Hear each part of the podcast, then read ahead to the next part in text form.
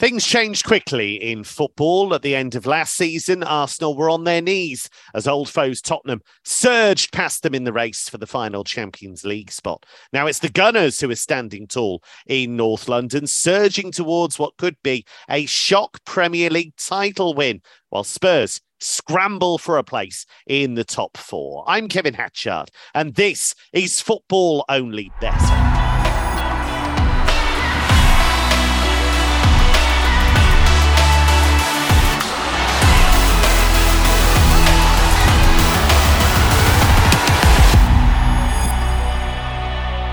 Now, I found out this week that betting brain box Mark O'Haire actually took time away from the football filled screens of the Bet Cave to watch The Traitors. And I'm slightly unnerved that he's been engaging in popular culture, even though it is a magnificent show. Now, we could talk about that uh, for the next hour, but sadly, we're not allowed to. Uh, Mark, Let's take a look at this North London derby, even though I want to talk about Wilf and all the others. Um, Tottenham, the outsiders here, at 3.35. They have been struggling at home of late.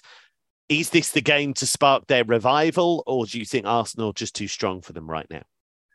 Uh, I found this one really difficult because I'm I'm stuck between the two schools of thought, which you've just uh, outlined there. I mean, everything screams to be pro Arsenal in this game, but 2.25, 5 to 4 to win away in a North London derby isn't the most attractive angle for me. Um, regardless of what's happened this season, almost any season, I'd be sort of uh, nervous about backing that price because you know it's a horrible old cliche, but form tends to go out of the window in these kind of fixtures, particularly the North London derby, which has been a match and a, and a fixture which has been heavily tiered towards the home team, uh, not just in recent years, but across the past couple of decades. Actually, Spurs, even at the, the worst ebb, have tended to be quite competitive when welcoming Arsenal when they weren't the all-conquering Invincibles. Um, they are unbeaten in the last eight at home to Arsenal in the Premier League.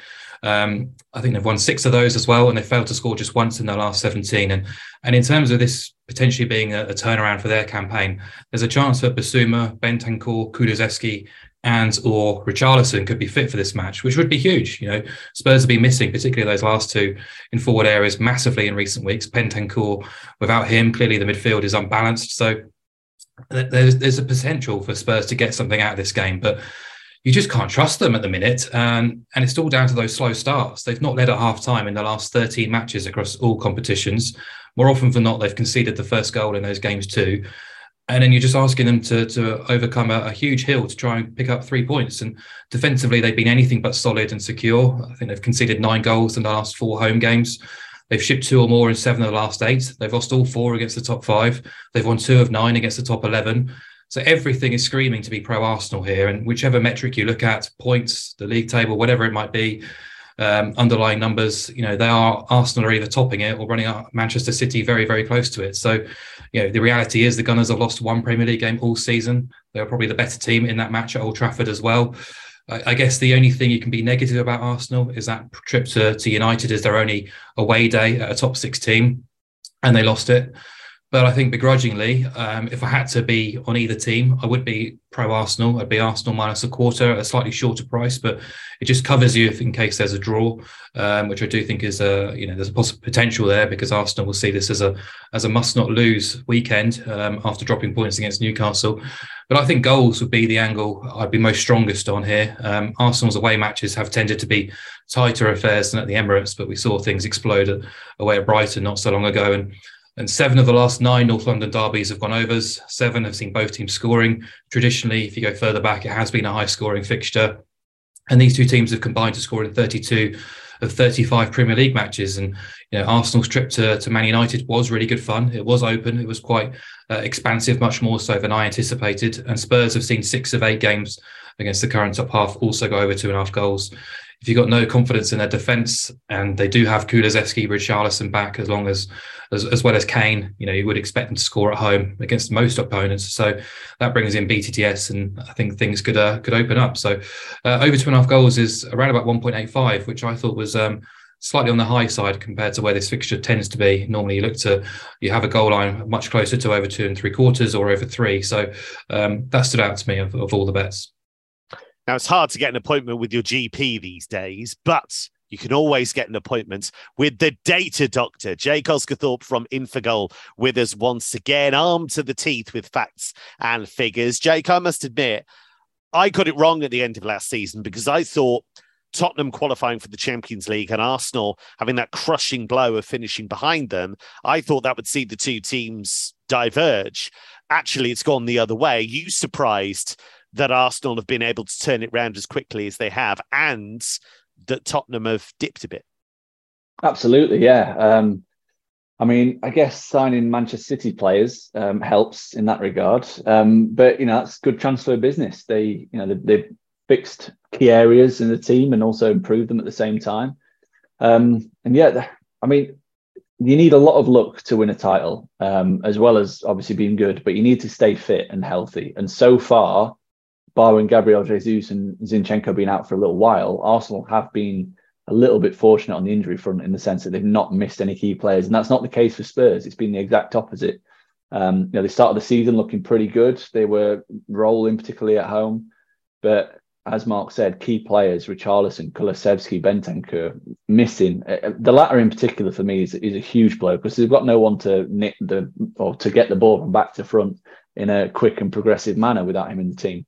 Um, and you know when you're relying on just Son and Kane, who've played a lot of football, uh, you know they're, they're, getting on as well. But you're relying on them who they've literally not stopped playing football for two, three years, similar to Mo Salah pre World Cup. Um, and you know that catches up with you. That's why they brought in Kulusevski and they brought in Richarlison was to try and rotate and keep things fresh, and they're not being able to do that. So um, yeah, I'm I'm surprised at how well Arsenal have played and how yeah how dominant they've been in general um, over the course of the season so far.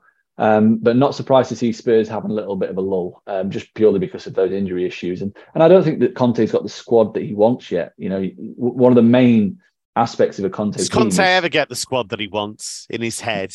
I don't think there is a not. perfect squad for Conte, is there? Probably. He'd not. always want one more.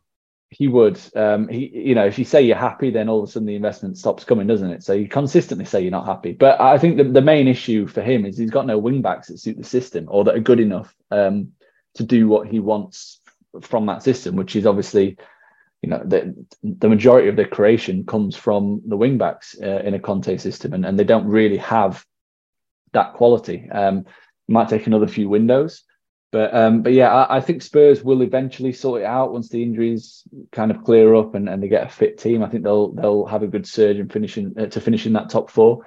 But um, yeah, I'm I'm finding it really difficult to oppose Arsenal in this game. I, I really am. I think um, you know they dropped points against Newcastle, yes, but they were okay in that game. They weren't.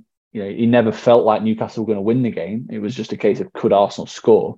Um, and yeah, I, I, think that this is this is a bit of a must-win game for me for Arsenal. Um, I, I, think it is that big of a match. I know we're only in the season, but the gap's down to five points. I know City play United, but Arsenal have got they, they play Spurs and then they play Man United back to back. If they drop points in both of those, or even one of those, and City manage to pick up points, then I think we can they can kiss goodbye to the Premier League because we know City are going to go on a, a run of ten wins in a row at some point in the season, um, as they usually do. So yeah, that's one one massive motivational factor. I also just think that they're just better than Tottenham all up and down the pitch. Um, and the only probably position they're not is in the striker position. Um, but I think Nketiah has done a good job. Um, and yeah, as as Mark said, Spurs have, have struggled against the big six or the, the current top six. They've lost all of the matches in those ma- uh, across there, and, and the XG process is negative, so they deserve to lose um, those games as well. The, the the the kind of clincher for me and why I'm happy to pull the trigger on Arsenal just to win the match with that handicap um, is the fact that their expected goal difference away from home is fantastic, uh, and particularly their defence. They actually rank as the best defensive team when travelling in the entire Premier League this season. Um, just 0.96 is what they're averaging, which is really, really impressive. Um, and we know Spurs have had massive issues creating chances since the restart. Um, I think they're just 1.04 expected goals for per game is what they've averaged. They played Brentford, Villa, and Crystal Palace. They've not really played a, a defensive side as good as Arsenal. Um, and yeah, just just to highlight the transformation. Last season, Arsenal's expected goal difference per game away from home was minus 0.39. This season, it's plus 0.83. So you've seen a, a swing of nearly one expect or more than one expected goal, which you know is pretty remarkable. And it was the main the main thing that we used to batter Arsenal about was how soft they were on the road. That, that's not the case at all now. They are a very good travelling team. Um, and, and I'm happy to trust them to go and get a win um, and, and really, you know, kick the kick the boot into Spurs, who are struggling at the moment. Um, yeah, 2.26 looks looks like a good price, good enough price to me. It, it, you know, if you said at the start of the season you'd be back in Arsenal to win at Spurs at 2.26, I'd have laughed.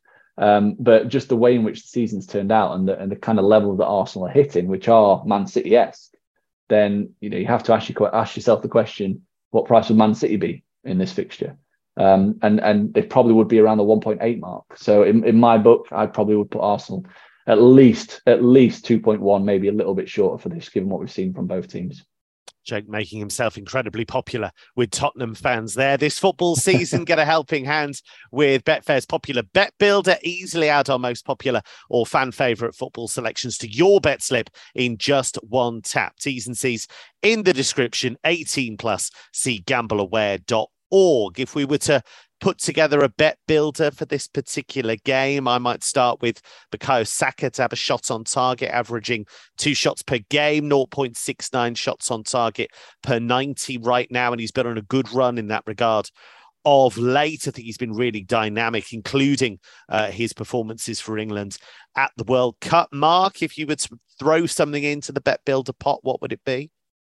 Yeah, I still quite like goals in this game. Um, I think it's got the potential to be quite explosive. Um, Spurs have a lot to prove, and Arsenal obviously a lot to defend here. So both teams to score would would go in. I think that's a handy add add on for a, a bet builder treble. And Jake, would you be sticking with the Arsenal win? Um, given we've got a couple of decent prices in already, um, might go for something else. Um, what about what about? I, I'm I'm I'm I'm scroll. You can tell I'm scrolling through the bet builder. There's so many different markets to choose from. Um, Jake's rumination hour. It's our new show on yeah. Betfair. Um, I'll take I'll take uh, Thomas Partey to have a shot. Okay. He, he's what? is that not acceptable? No, no, it's fine. It's All right, a shot on target. A Thomas Partey shot on target. Oh wow! The, sh- the, one shot is a little bit short. I can just see Arsenal having the majority of the ball. Spurs sitting deep, uh, and we know Partey likes to pull the trigger from distance. He's got that fav- his favorite shot where someone just squares it at a ninety degree angle and he just runs onto it and tries to whip it. Yeah, uh, I can see that that happening uh, at least once. So yeah, Partey shot on target. Apologies for the you know. The No, I liked it. It was genuine there. drama. I, I liked it. and, and, look, you got good reaction. As much drama as the traitors, or Oh well, no, that's a high bar to be fair. Nothing and there's no Claudia, No, exactly, and there's no Claudia Winkleman involved, so uh, you know right. that automatically uh, means that it's falling behind. I am no Claudia Winkleman, as we know. Uh, it's time now for Mark My Words, where our very own Mark O'Haire comes up with a nap from European football. Mark, where are you taking us this time? Um, yeah, I'm going to go to the Netherlands uh, to the second tier in the Netherlands, uh, which is renowned for goals, actually, um, has been for a good decade or so. Friday nights. of course it is. Yes, it's famous for that. They often put that on the tourist board, literally, don't they? Yes. Friday nights would be just goals in the in the Dutch second tier. It just used to be a standard play, just back overs and BTTS in every single game, and you get paid out a few times a year at a nice price. But um, this year hasn't been quite as as hectic. Um, goals per game is at 3.03, 62% overs, 59% BTTS. But we've got the top two in action on Sunday, uh, Heracles and PEC Zwolle. Um, and they have been in and amongst it all season. Uh, both relegated from the Eredivisie last season. They're now, you know, the both of them are, are, seven points clear, basically in the automatic promotion place. They are far too good for that division. They're comfortably leading the the um, the goals uh, goal scorers in the division. I just expect this to be a bit of a shootout, really. Um, the earlier meeting between the two teams this season was it was three two. Um, I was on goals in that game. I watched it. It was just just full on entertainment, just all out attack. Really, uh, it was literally a shootout, and um, well, not quite literally, but uh, I hope it was. I, I, didn't read that news story. yes, that would have been uh, a touch of Wild West in Dutch football there. I'd be surprised if this one doesn't follow suit. Um, Heracles have scored two goals or more in all but two of their league games. Zwolle have scored two goals or more in 12 of their 18 league games. Both are averaging well above 2.4 goals per game. They've scored in 35 of 38 games collectively. 30 of those matches have gone overs. 19 have seen over three and a half goals. And basically, when these two teams play similarly strength teams in this division, things just go a bit nuts. Um, Heracles have seen at least um, all but two of their matches go over two and a half goals overall, but their results against the top 10 read 3 2, 2 2, 3 0, 3 2, 5 3, 2 1, 1 1, 3 1, and 3 0. So in four of those nine games, both teams have scored at least two goals, and five of them have seen over three and a half goals. And when Zwolle have played the top 10, 3 2, 0 1, 5 2, 3 2, 4 0, 2 2, 3 2, 4 2. So in six of those eight games, both teams have scored at least two goals, and seven of those eight have seen over three and a half goals banked. So loads of ammunition there for any sort of bet builder you want to build. But I'm going to propose over two and a half goals, both teams to score, and a goal to be scored in both halves. Halves, which comes in at even money, uh, which I think is a, a cracking bet for what should be a, a really entertaining match. So that wraps up the Benelux bloodbath section of the show. Uh, London derby between Chelsea and Crystal Palace. We don't know at the time of recording how Chelsea did uh, against their old foes, Fulham. But in general, Jake, these are tough times for Graham Potter because loads of injury problems. And every time he turns his back, Todd Boehly's come up with a new signing for him. Here you go, integrate this one. so uh, it, it, it's a bit of a strange situation, isn't it? It really is, yeah. Um, obviously, we I think we all know, or we all think on the same lines that Potter he needs time to yeah. to kind of 100%. rebuild not only the squad but the culture at, at the club. Whether he'll get that time or not remains to be seen. As you said, that he seems to have got deep pockets, Todd Boehly, and and at some point, I imagine he would want some bang for his bucks. Um, so yeah, the, the current form, the current process is not very good. Um, it's not very good at all. But like like we you know like with Spurs, Chelsea are missing key players uh, and have done for a long period of time now. I mean the list is ridiculous, really.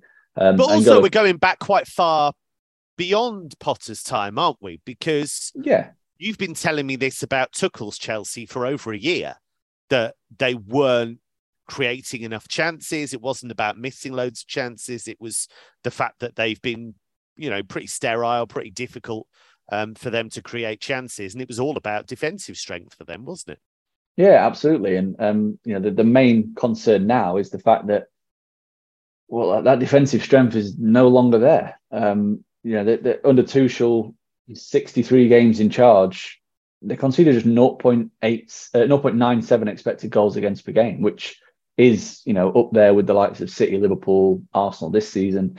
Um, and since Potter's come in, it's at 1.49. So you're seeing that jump by around 0.5, which is a, is a you know it might sound very minimal, but over the course of the season, that's a that's a lot of extra goals that you can see, you know, a lot of extra expect, expected goals.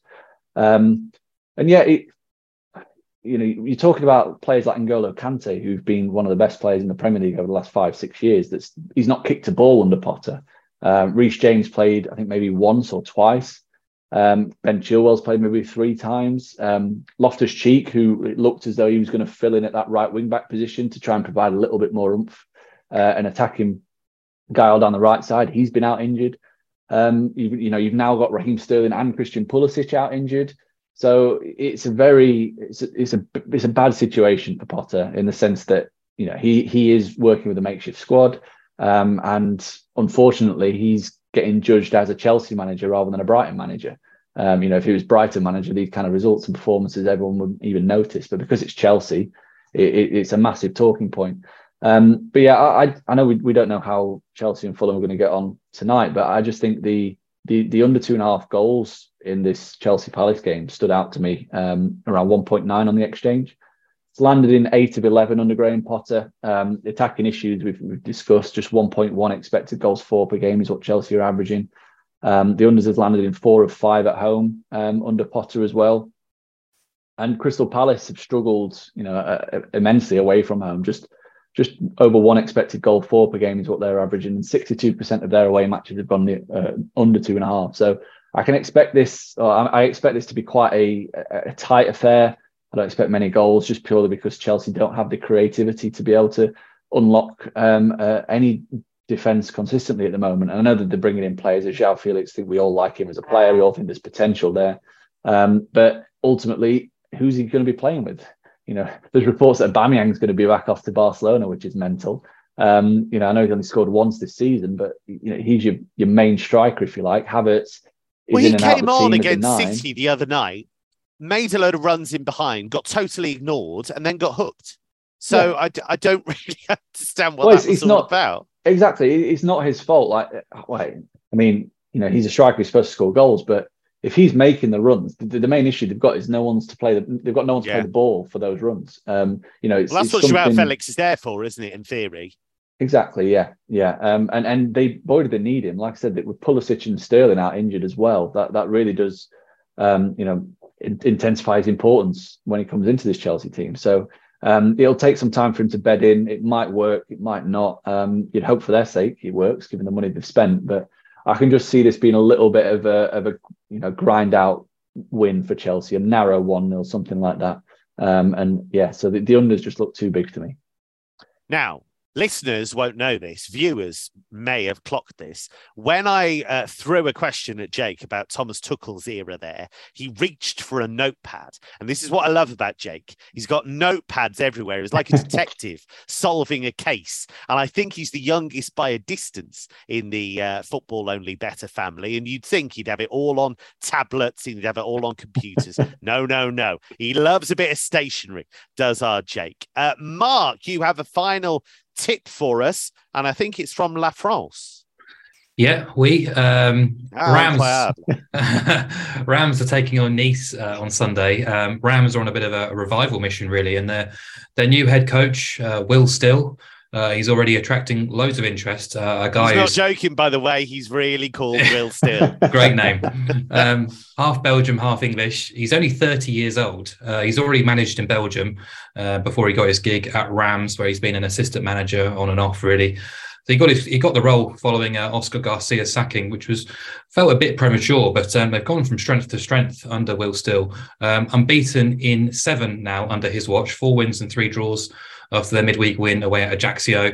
Steadily moving in the right direction, um, but yeah, since starting the season with with back to back defeats, Reims have now lost just twice in 16, uh, and they even held PSG in that sample as well and they're unbeaten in their last 10. Uh, and I just want to keep them on side really this weekend. Um, this was supposed to be a really challenging season for Reims because they lost so many key players in both boxes, really. But they've come together superbly well uh, and still has changed system. They're looking quite exciting now in a 4 2 3 1 with press is high. Up front, you've got Folarin Balogun, who's scoring goals for fun. Uh, Ito of Japan fame, uh, he's been playing really well as well. Uh, and in their last nine games, they kept five clean sheets and, and not conceded multiple goals in any of them. So basically, the, the, team is working in both boxes right now. They're moving in the right direction. And, you know, Nice, uh, I did this uh, prep before Wednesday night. Uh, and Nice, I was going to say, are heading in in no direction whatsoever, really, because uh, they sacked And Lucien Favre. 6 1. yeah, exactly. you know, they uh, they sacked Lucien Favre after losing in the in the Coupe de France last weekend against lower league opposition, a really embarrassing result. He was given a vote of confidence before the World Cup, but you know, barely a couple of games back, and he's been sacked. Um, they've made a mess of recruitment. They're just lacking in direction off the field. Don't really know what to do, despite having a fair amount of money behind them. But yeah, they bounced back and absolutely annihilate Montpellier six one on Wednesday night, which kind of rocks you for six really. And that was only Ross their Barkley sixth. scored twice, which is Yes. the seventh sign of the apocalypse, I think. I think the eighth sign is Nicholas Pepe scoring twice as well. Yes, yes. Yeah, I mean they are they've got some decent players in that squad, but there's just no structure behind them. But that was only their sixth win of the season. I'm hoping that was the new manager bounce, or you know the bounce after a, a managerial sacking, because they have still only managed three clean sheets all season in League One, and I do think this is a really difficult game for them, and I think they are being overrated. Um, so you know there is a slight concern there about their their recent performance, but. I just have more trust. Uh, I think Reims are more reliable than Nice right now and to be able to get 1.85 off a zero ball start on Reims at home against Nice, which is the same as draw no bet, that just stands out to me. A Reims team who've lost four games all season. They've lost twice in 14 since mid August uh, against a Nice team who are anything but trustworthy, uh, despite what we saw midweek. And Montpellier are, are a flaky bunch, particularly away from home. So, you know, if you look at their, their season so far, they are prone to some of these wild results. But even still, happy to be pro Reims at the prices. What's great about the Will Still situation as well is that they like him so much that they're prepared to pay a fine every game because he hasn't got his proper coaching badges. So every time he coaches the team, they have to pay up because he hasn't got his proper badges. He's doing them uh, at the moment, but certainly he's made a big impact. that's suggesting he might be the new Nagelsmann, um, which is incredibly high praise. But he's uh, he's already been looked at by apparently some English co- English clubs already because yeah. of his uh, his backstory. So yeah, one to watch they were talking about he's got really good training sessions, really imaginative, all that stuff. Played a lot of football manager. That seems to be the way these days. A lot of young coaches are going, yes, well, I played football manager all the time. So there you go, folks. Maybe that's the route to coaching for you. Uh, that's all we have time for on this edition of Football Only Better. Apologies for the lack of Claudia Winkleman. Please do remember uh, to gamble responsibly. Loads of great preview content and tipping on our website, betting.betfair.com and we have a big podcast family here at Betfair. We've got NFL Only Better, which is a must listen ahead of the playoffs. We've also got two, yes, two racing podcasts, Racing Only Better, and the Wade In podcast as well. From Mark, from Jake, and from me, it's goodbye for now.